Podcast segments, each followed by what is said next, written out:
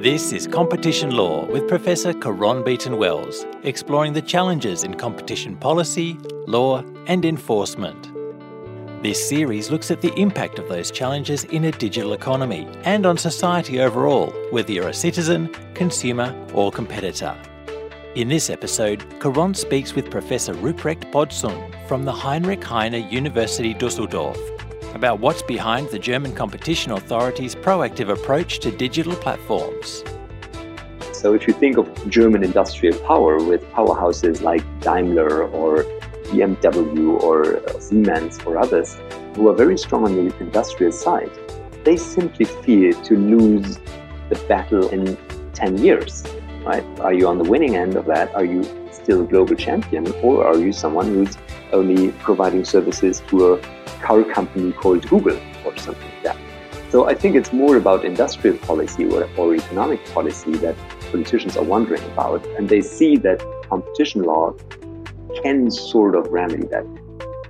Here's Caron Beaton Wells. When we think about competition authorities taking action against large tech companies, we can't not think about the European Commission and its cases against Google in particular. But at the national level in Europe, there's also been significant developments, in Germany especially. In 2017, the Parliament introduced new provisions tightening up merger control. The Competition Agency has a controversial investigation against Facebook on foot, and now there's talk of even more far reaching reforms regulation for the internet, and changes to abuse of dominance laws to prevent market tipping. So, just what's in the water in Germany? To help us understand what's been going on and why these developments are likely to be influential at the European level and possibly even further abroad, we're joined by Professor Rupprecht Podszun. And Rupprecht started out by explaining what prompted the decision to change merger notification rules. Think you can say that the German legislator really did its homework after the Facebook WhatsApp merger. Uh, this merger was of incredible significance to everyone in the field, but we weren't able to control that in Germany. Why was that? Because we have a turnover based threshold. Basically, uh, the two companies merging needs, need to reach certain thresholds, and WhatsApp basically didn't have the turnover for that. So Germany wasn't able to look into this merger.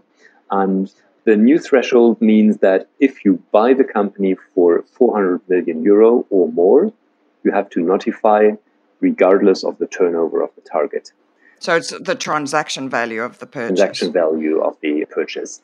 And of course, Facebook WhatsApp merger would have been caught under these new thresholds. And as we know, 400 million is a drop in the ocean for some of the big tech companies that are swallowing up much smaller ones. Absolutely. There's also new provisions which essentially codify the types of factors that the Bundeskartellamt was already taking into account in assessing dominance, particularly in a multi sided market or in a network context. Tell us about those factors and whether you think they're likely to be easy to operationalize in practice. There are five factors that are mentioned explicitly in the law network effects, multi homing and switching costs, economies of scale arising from network effects, access to relevant data, and something called innovation driven competitive pressure. So it's probably just an idea of what you have to look into. Making it operational is a different matter, but of course, we now have theories in economics telling us how do network effects work, for instance, or we can assess whether a platform is in a multi-homing environment as for dating platforms, for instance, or whether there's a tendency to tip to having one platform in the market. So, yes, you can really make use of that. And it's also a signpost to all users, particularly judges, who can now uh, look into the law and see okay, this is what we basically take as given if we look into such markets. How has the legal and perhaps more pertinently the business sector received these changes? Were they engaged in the debate that led up to the legislative reform and were they receptive or hostile? The questions on dominance were not really controversial in Germany, so no one was really making a big fuss about it because the Bundeskartellamt was applying these criteria already. But there has been some opposition against the transaction value based threshold because uh, some people said this is basically an anti exit law for startups because basically startups hope to be bought one day by Google or Amazon. And now it becomes more difficult because you have to go to the Bundeskartellamt, you have to notify it, you have to run through the proceedings. Maybe they even prohibit your merger. Then that weakening the incentives for startups to, to work. But honestly, I mean, with a 400 million euro threshold, this probably catches one or two cases a year in Germany. The Bundeskartellamt's investigation of Facebook has caught a lot of attention worldwide. Tell us what practices on the part of Facebook have been the subject of that focus by the authority. Oh dear, you are giving me the hard questions because. That's my job, Rupert. okay. Point. So, to state the obvious first, we have a preliminary assessment only, which basically is a couple of, of sentences by what we know officially from the Bundeskartellamt. We expect a decision in 2018 but it is not out yet. And so we'll see what happens there.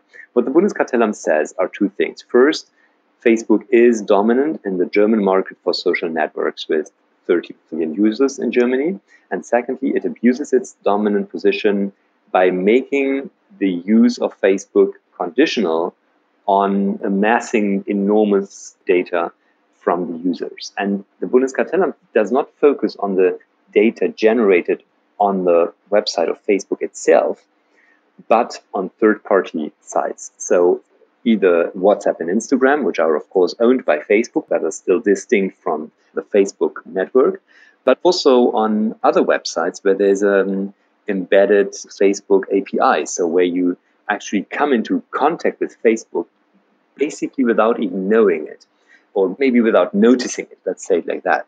And the Bundeskartellamt thinks that this is inadequate, that this is an exploitative abuse. So it's exploitative towards the users, that they have to agree to conditions that even data that they leave on some third party website can be used by Facebook for their own business model. Yes, and they create what I think is called a super profile on you. Well, what might be the theory of harm at play here? You referred to an exploitative abuse. Now, that's a rather distinctive European species of abuse of dominance. Perhaps you could help our listeners understand what exploitation actually means in the antitrust context as opposed to exclusion. Well, usually we think of exploitation as exploitative prices. So let's say you're the only supplier of bananas in the German market and you raise the price of bananas to an enormous sum, which in comparison usually to a more competitive market is overly excessive, then we would say this is excessive pricing, this is an exploitation of customers. The problem with the Facebook case is that it's not about prices where we can more easily compare the situation of a competitive market and a monopoly market but it's with conditions, business terms. And probably you have to state that data protection or the respect for users' data is not a thing that is followed by very many companies on the internet. So, what exactly makes this a case of exploitation is probably the question that most people are still looking for, and we haven't learned a lot on this matter from the Bundeskartellamt. I mean, this is a very controversial case, and I acknowledge that. And some people say things like, if you have a hammer, you see a nail everywhere. And now the Bundeskartellamt has seen a nail in data. But I listened to a competition official from the office the other day, and he said, if other authorities had done their job properly, we wouldn't have taken up this case. And I think he was thinking of the Irish Data Protection Authority, which is the relevant authority for data protection regarding Facebook, because Facebook in Europe is registered in Ireland, and actually they have done very much on that. And maybe he was also thinking of the European Commission, because DG Competition, the competition watchdog in Europe, has approved of the Facebook WhatsApp merger, done a case on Facebook and Facebook's business practices, etc. So maybe it is a bit about also limiting the powers of Facebook because others simply haven't acted on that. I think there's a general sense that competition authorities and governments are playing catch up with these dataopolies, as Maurice Stucke calls them. And you do get a sense that the German authorities are keen now to get out ahead so they don't be caught wanting. And the Facebook investigation certainly seems to be setting a new frontier in that regard. I know we're all going to be watching with great interest to see what comes out of it. I think this proceeding has a political angle to it as well. In Germany, there are discussions on whether this should be a, say, digital regulation agency for the internet or something like that. And this is something where competition people and the Bundeskartellamt people in particular have incredible reservations because if you have a competitive mindset, you don't want a regulatory body in Germany overseeing the internet. That can only go the wrong direction. So if the Bundeskartellamt proves that it can remedy problems of data protection, consumer protection, and competition, probably this silences the people in government and parliament who want a digital regulation agency. That's fascinating. The competition authority setting out to persuade uh, policymakers and politicians that they've got this covered, uh, no need for regulation. What types of regulatory measures do you think are in mind? I read the other day possibly the imposition of a fee on digital platforms for using media content in an attempt to preserve quality journalism, or are there some other matters that seem to be the subject of consideration? There are regulatory measures out in discussion already on the European level. You mentioned trying to get the companies paying for media content that they redistribute or that they publish or that they pre-write on, if you want so. Also, uh, there is initiatives going on regarding uh, platform regulation most of this is currently related to, say, transparency. So if you, for instance, rank your search results in a certain way, you have to tell users, oh, these search results are ranked by an algorithm. This algorithm is determined by certain factors, maybe also by the money that we get from the companies, etc. So there's some transparency there. But of course, there are voices heard now that transparency is not the solution to the problem, as we know from other fields of the law, obviously. And we need to be stricter. We need to forbid Google the self preferencing, as the Commission did in the Google shopping case. Or we need to be more active against what Amazon does with its marketplace traders or others. So they want clear rules in the sense of prohibitions, what these companies are allowed to do and what they are not allowed to do. And there are initiatives going on on, on that, what we call platform regulation. Of course, you can imagine a lot of things once you start into this path. How about the GDPR, the General Data Protection Regulation? How has that been received in Germany by the Bundeskartellamt for a start and by the business sector? The Bundeskartellamt says that in the Facebook case, they work closely together with the data protection authorities these data protection authorities, you have to say, are pretty weak at present in Germany and also in many other parts of Europe. So they are not the aggressive watchdogs as the Bundeskartellamt is, or say determined watchdogs. The issue of data protection and what it really means for competition to have this rather strict regulation has not yet been really looked into, I think. So I don't know of any formal opinion of the Bundeskartellamt on that. Uh, what business community was soon out when the regulation came into force because this was seen as a bureaucratic hassle, basically, by most people. Or they feared that this gives rise to a lot of cases dealing with petty things like you forgot to mention something on your website. So the business community was really very much opposing this. And actually, we are still now seeing how it develops in practice. Many companies have updated their websites and have taken certain measures. And now we have to see whether there's really a wave of litigation particularly against small and medium sized enterprises, which would be problematic. So while Amazon and Facebook probably have enough resources to take care of being in a safe harbor there. It's certainly a difficult balance to get right. And the German government and authorities are, are not content to stop there. There's been this major report released on potential reforms to the law on abuse of dominance arising out of a study by a group of scholars. First of all, tell us who are the authors of this report, Rupprecht? It was commissioned by the Ministry of uh, Economic Affairs in Germany. They asked these three professors to provide a study on how could we reform the law on abusive practices. And tell us just generally, are they looking to wipe the slate clean and rewrite the law on abusive dominance, or is it more a question of filling the gaps?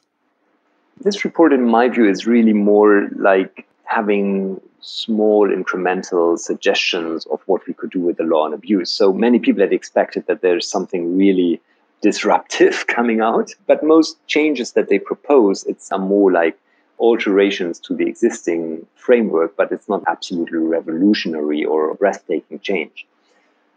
The core idea of it is really how do we tackle the changes in the digital economy now? So, how do we work with all the big data issues, the platform issues, the network effects issues that are coming up? As I read it, or I should confess, as I read your excellent summary of it, the idea behind the recommendations are that we need to prevent monopolization from arising, or at least to nip it in the bud rather than trying to play catch up afterwards and deal with its effects. How do the authors propose the law be changed to address that concern? Yes, that's indeed a, a key factor and probably something which is very difficult to put into practice, even if you have the norms. I think there are three points that we may mention in this regard. The first is they want to introduce a new threshold for, say, dominance, saying that dominance cannot just arise from the current ideas that we have on dominance, but there's also the idea of intermediation power. So if you are the gatekeeper, for instance, as a platform to others, that may be a new category of market power or a clarified category of market power. The second is they propose to have a new group of abuse cases, saying something like if you take actions to tip the market, so to lock in consumers, hinder multi homing, play out your network effects to the extremes, that could constitute an abuse, something which goes into the area of exclusion, but which would be more specific and would probably be a bit earlier than hindering competitors as we have it now in the laws. And the third issue relates to merger control, where they suggest that companies with deep pockets who have a strategy to buy off their competition should be stopped from doing so. So the Facebook WhatsApp case, which was approved of by the European Commission, you could easily say that, oh, maybe this is a case where Facebook bought off a potential future rival. And if this is a part of a strategy, this could be a case where we want a criterion to stop that. That's basically the three issues that they propose in this regard. Interesting. And conceptually, one can understand the thinking behind those types of proposals. But again, I'd suggest that operationally, those are going to pose some challenges. There is a whole chapter concerned with issues arising out of refusals of access to data and when such a refusal might constitute an abuse. What does the report say on this topic? I think that this is the most exploratory chapter of the report. I have the impression that the authors themselves are still on a discovery procedure. As are we all. exactly. So everyone's basically talking about access to data. If you listen to European companies these days, what they tell you is, oh my God, we need access to data. Otherwise, we are lost in the future. And the test case for that, for instance, is autonomous driving of or connected driving of cars. So who gets the data? How can you make the real step forward if not everyone puts the data into a pool where everyone can have access to? On the other maybe you don't want that Google has access to that pool because then German or European companies fear that again this business will be monopolized by Google.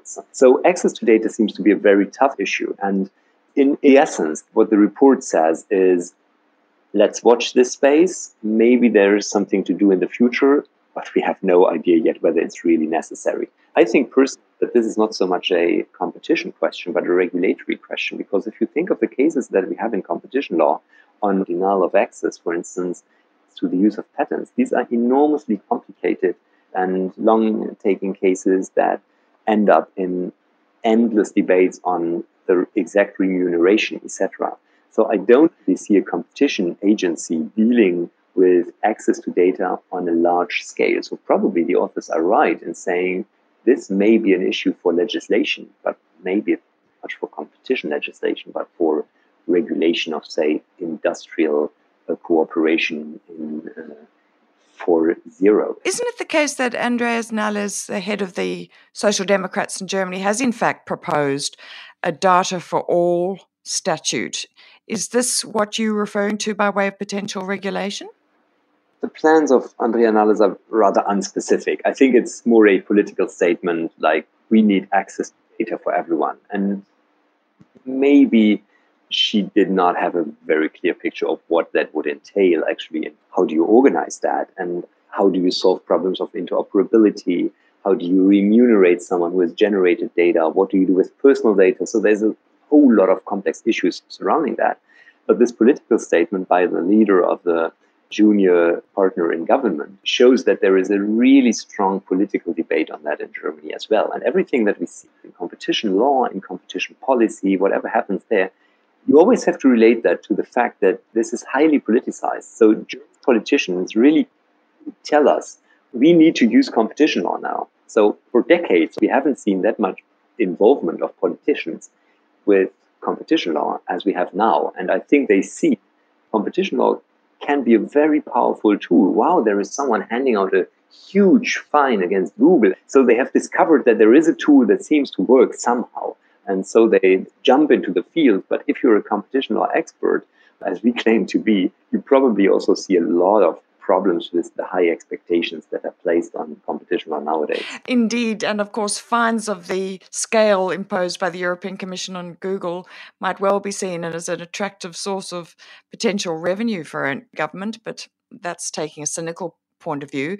Is it more a question of ideology and the fact that for at least some parties, there is political capital to be gained from being seen to clamp down on large, powerful private companies? Certainly, there is a feeling in larger parts of the population that see that there's something happening and you want politicians to react on that.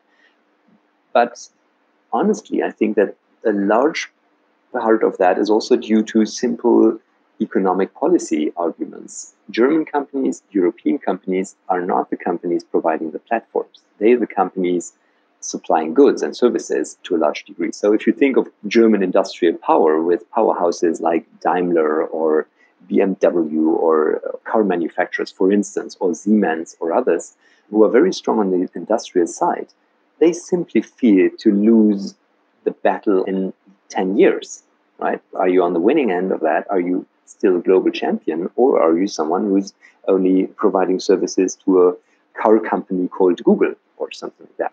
So I think it's more about industrial policy or, or economic policy that politicians are wondering about, and they see that competition law can sort of remedy that. This is not to say that they are abusing competition law for that, but I think it's just the prominence that competition law nowadays has has something to do with the perception of German companies that they need to compete with the Silicon Valley tech giants in a better way. But of course, you would have heard the outcry from the US, including from the Oval Office, that the European Commission is anti US, that it's engaged in digital protectionism. Do you think there's any element of geopolitics at work here? Uh, do we really need to discuss the Oval Office? no, um, let's leave him out of it. but he's not alone in making that complaint, of course there are many in some intellectual quarters of the US who would make the same argument. When I started in competition law, I mean, it was the most normal thing, say 15, 20 years ago, that a European competition watchdog goes against US companies. So if you think of the merger of GE Honeywell, for instance, that was prohibited in commission, no one complained at all. So I think it tells us more about the perception of politics and of economics these days than about polarization in the West, basically, than about what really happened or changed in competition. There's one other thing, I think. A lot of the criticism relates to Margrethe Vestager, the European Competition Commissioner, going against Apple and Starbucks and other companies for tax avoidance schemes. This is a matter of state aid law, which actually falls into the portfolio of Commission Vestager, but which is not part of, of competition. If you look into competition enforcement, I hear people saying, oh my God, Europe really clamps down on these companies. But actually, what do we do? We have three investigations in Google. We have the Facebook investigation in Germany against Facebook by the Bundeskartellamt. And that's essentially it. I mean, is that a clampdown on the new tech giants? Is this hindering the Silicon Valley and making money? I mean, that's not much for having five companies Microsoft, Apple, Google, Amazon, and Facebook with such an enormous economic and financial power, I think it's pretty normal that we have an investigation there or that there is a case on abuse of dominance. I mean, this would be normal, and it's not like this is a huge battle fought by the Europeans. I think what is at work here, though, too, is the juxtaposition of relatively little, if any, action on part of the US authorities as compared to the action on the part of the European Commission specifically. And that's led some to explore what you might regard as philosophical or ideological differences underpinning competition law in each of those jurisdictions. You'd be aware, of course, in the US, there's a very vigorous debate going on about continuing adherence to the consumer welfare standard and an oppositional movement that's been branded by some as hipster or neo Brandeisian. Can you just give us the benefit from someone in Europe, steeped in European and German competition law, which has been very influential across Europe? In a nutshell, what do you think are the underlying differences in terms of the goals of competition law between the two? Well, first of all, I think that if we speak about hipster antitrust, first of all, I have to remark that, well, as far as I remember, the competition commissioners in the EU and Germany have always been very well groomed and not long bearded and have not drunk smoothies or something. In my view, we have a strange situation at present because Germany has always been rather reserved against a purely economic approach or a strict consumer welfare approach. The European Commission has much better tried than Germany to, to reach out to this sort of US post Chicago style of enforcement, though they have integrated more economic consumer welfare orientation into their decisions, or at least their rhetorics have been like that. I think in practice, much less than in their rhetorics. Now, funnily, is that the commission tries to back down from that. So the commissioner and people from the commission now always use the word fairness, which is probably opposed to An economics approach. The economics approach. So I think they're retreating a bit because they see that cases like Google is, and other cases are much harder to fight if you really have to go into an economic analysis and the consumer welfare analysis because it's it has to do with these new markets and difficult phenomena. Now, at this very moment of time, where in the US people become critical of the consumer welfare approach, where Germany largely stuck to a more form based approach, and where the EU Commission turns from some economics back to some more, say, fairness approach or whatever you may call that, at this very point of time, the Court of Justice in Europe comes out with the Intel decision telling the European Commission you have to look more into economics, which puts everyone into an awkward position nowadays. So, in general, I think that in Germany, we have followed a much more grounded, much more politically and culturally grounded idea of antitrust in the past decades. So, competition law was a founding pillar of the European Union project ever since the first days in the 1950s when the European countries came together. We had competition law at the core of that in the first treaties we had. The same is true for Germany, where after the Second World War, after the end of fascism, competition law was a cornerstone of our economic system. So it always had a certain notion of peace, of culture, of civilization, etc. While probably in the US it has been more instrumental, at least in the past decades, in the sense of either you give us the right results or, or we do away with you And this is a really fundamental difference between the US and the EU. Maybe not in everyday practice, but when it comes to the marginal cases, this may really play out. It's fair to say, isn't it, that the historical experience in Germany post World War II very much shaped thinking around competition law and its objectives, and in particular, the imperative to constrain power, whether that be public power or private power. Whereas in the US, there is strong faith placed in seeing power in itself not as a problem, but only its potential effects of its use or abuse. Is that a fair distinction to draw? I think so. Ironically, it was the Americans who basically forced us after World War II to come up with a strong competition legislation. So the Americans who liberated Germany then took some influence in German politics. They said, we need a strong market power based competition law regime in Germany to avoid companies having so much power that they can strongly be aligned in politics, as had happened before the war when Hitler was coming to power, not least with the support of some cartelized and conglomerates who were very German economy. So uh, I think that the experience of these years was very important, and the group of people who then shaped German competition law and who were very influential, actually, also for the European competition law, group of people who we call the Ordo liberals from basically the University of Freiburg in South Germany. But these people, the Ordo liberals, they had very strong beliefs in a competition law regime that opposes market power, that gives legal certainty to investors, to companies, to consumers, so that you have a clear framework, a clear order, as they called it, for the economy.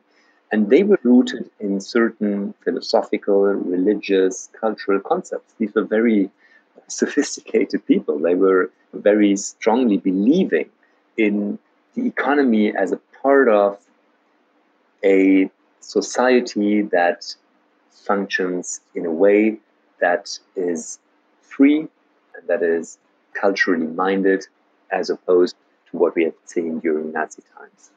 Yes, certainly. And those who subscribe to the neo Brandeisian movement in the US would make a similar argument that competitive markets are very much integral to a liberal democratic order and yet the consumer welfareists or the Chicagoans would say, let's keep those societal, those cultural considerations out of it. Let's stick to the pure economics. I must say for myself, I've always thought that those distinctions between the economic and the social are fairly artificial ones. Let's just come back to the report briefly, Rupprecht. Do you think there was anything that was left out of the report that would be really pertinent in this space? If you reform abuse control, I mean, we have very, very vague and very broadly framed rules in the books. If you look at Article 102 of the Treaty Function of the European Union, it basically says the abuse of dominance is prohibited, and that's it. So you can do a lot of stuff with that, I suppose, if you're courageous enough to try. Problem is that actually we have very, very few abuse proceedings in Germany and in the EU. I mean, it's one or two or three or let it be five landmark cases that we look into, but it's not changing the economy. This is not really dealing with a lot of matters. And then you have proceedings like the Google shopping case that takes seven years. So seven years in which Google can do basically whatever they want to, still under investigation of the European Commission, and seven years after all these companies have already exited the market, we finally come up with a decision. This is a system which simply doesn't work if you are fair. So if you really want to use competition law and if you really want to work with the abuse provisions, you probably have to come up with reforms of enforcement. You have to have tougher enforcement in the sense of it needs to be sped up, it needs to be quick enforcement, and you also would need interim decisions or decisions that help quickly and in a tough way so that at least some behavior stops and not just after seven years. So I thought that large chunks of the report would be on how can we use the abuse of dominance provisions in a smarter, in a faster way. But actually, there's nothing on that in there. And if we do just one landmark case against Facebook in three years in the EU, I wonder whether all the substantial changes in the law will be of much help. What about private enforcement, though? Do you think it holds much promise in terms of holding the large tech companies to account? Or is it really naive to expect that smaller companies would take on one of these giants? The problem with private enforcement is, of course, you always need some company that is strong enough and that is financially well equipped that they can take on a company like, say, Amazon. And of course, in these cases, if the companies are involved in the ecosystems of Google, Facebook, and Amazon, and they simply cannot afford to lose that ecosystem. And I think it would be pretty normal if, say, you go against Amazon, Amazon goes against you in some way. But on the other hand, there are some cases like that. I mean, we have seen a case on Google Maps in the UK private enforcement arena. So if you have a courageous claimant, you can always have private enforcement, and private enforcement could be much quicker, and there could be more cases like that, but you probably need to be happy to take the risk. I think the unavoidable conclusion is that you need both private and public enforcement. We can't put all our eggs in one basket. Actually, there is something in private enforcement that we look upon with some interest, and that is collective actions by consumer associations, for instance. So, just to give you one example, one of the key German consumer associations stopped the Amazon Dash button, which is a tool by Amazon where you can automatically order products just by pressing a button. And they said this is a violation of consumer protection, this is a violation of unfair contract terms legislation, etc. Because the terms of Amazon read that basically when you click the button, you can be delivered whatever Amazon seems fit for you and not what you have previously ordered when you programmed the dash button for the first time. I just mentioned that, even though it's not a competition law case, because there is some power to consumer associations. Maybe they are in a better position than just private companies to sue also for violations of competition law, but they have not yet been that very active in that field. Mm. Do you think the report is likely to be influential across Europe more broadly, or will it be seen as a bit of a frolic on the part of Germany? I think that Germany has a double role here. On the one hand, I think that the German authority and the legislature they try to be pioneering really, and they try to be seen at the forefront of what's happening in digital markets, taming the giants, as we often call that. And that's a political aim. That is something that earns them some credit in Germany, where the public expects that in, in a way. But I think they also have the second motivation, and that is the European outreach. And in particular, with a view to what happens next year in 2019 in Europe. In 2019, we have the elections to the European Parliament, and after that, there will be a new European Commission. And the new European Commissioner for Competition, whomever that will be, will get a briefing. And in that briefing, the President of the European Commission will give to the Commissioner some ideas of how the law should develop. And of course, in Germany, everyone knows, everyone in charge at least knows that, of course, enforcement at the European level and the laws on the European level are more important than our national laws in this field of the globalized digital environment. So I think that the report and every kind of action that we now take in Germany is really a preparation as a model legislation for the European level. And I think that, for instance, the transaction value based threshold and merger control is something that the European Commission will soon adapt as well once they've seen that this works in Germany and Austria um, will have that. And the same thing will happen maybe with other provisions. And finally, what I like about these enforcement actions and all these activities in the competition law realm is that if we don't do it, maybe someone else does it. And if the competition people don't stand up and say, yes, there is a new kind of competition going on, with the multi-sided markets and tipping markets, etc. If we don't stand up and say we can react to that with competition law, probably other people with a less competition-friendly mindset in economic policy will give us some sort of regulation that may be much harsher and maybe much more problematic from the viewpoint of sound economic principles. And this is something that I like about the current approach of the Bundeskartellamt, about the approach of the German legislature and the report, gives us some ideas of how we can deal with these markets and these phenomena from a position of competition with a sound economic framework. And this is not, in my view, too protectionist. This is not going against everything that we as competition friendly people usually take as our mainstream views of things.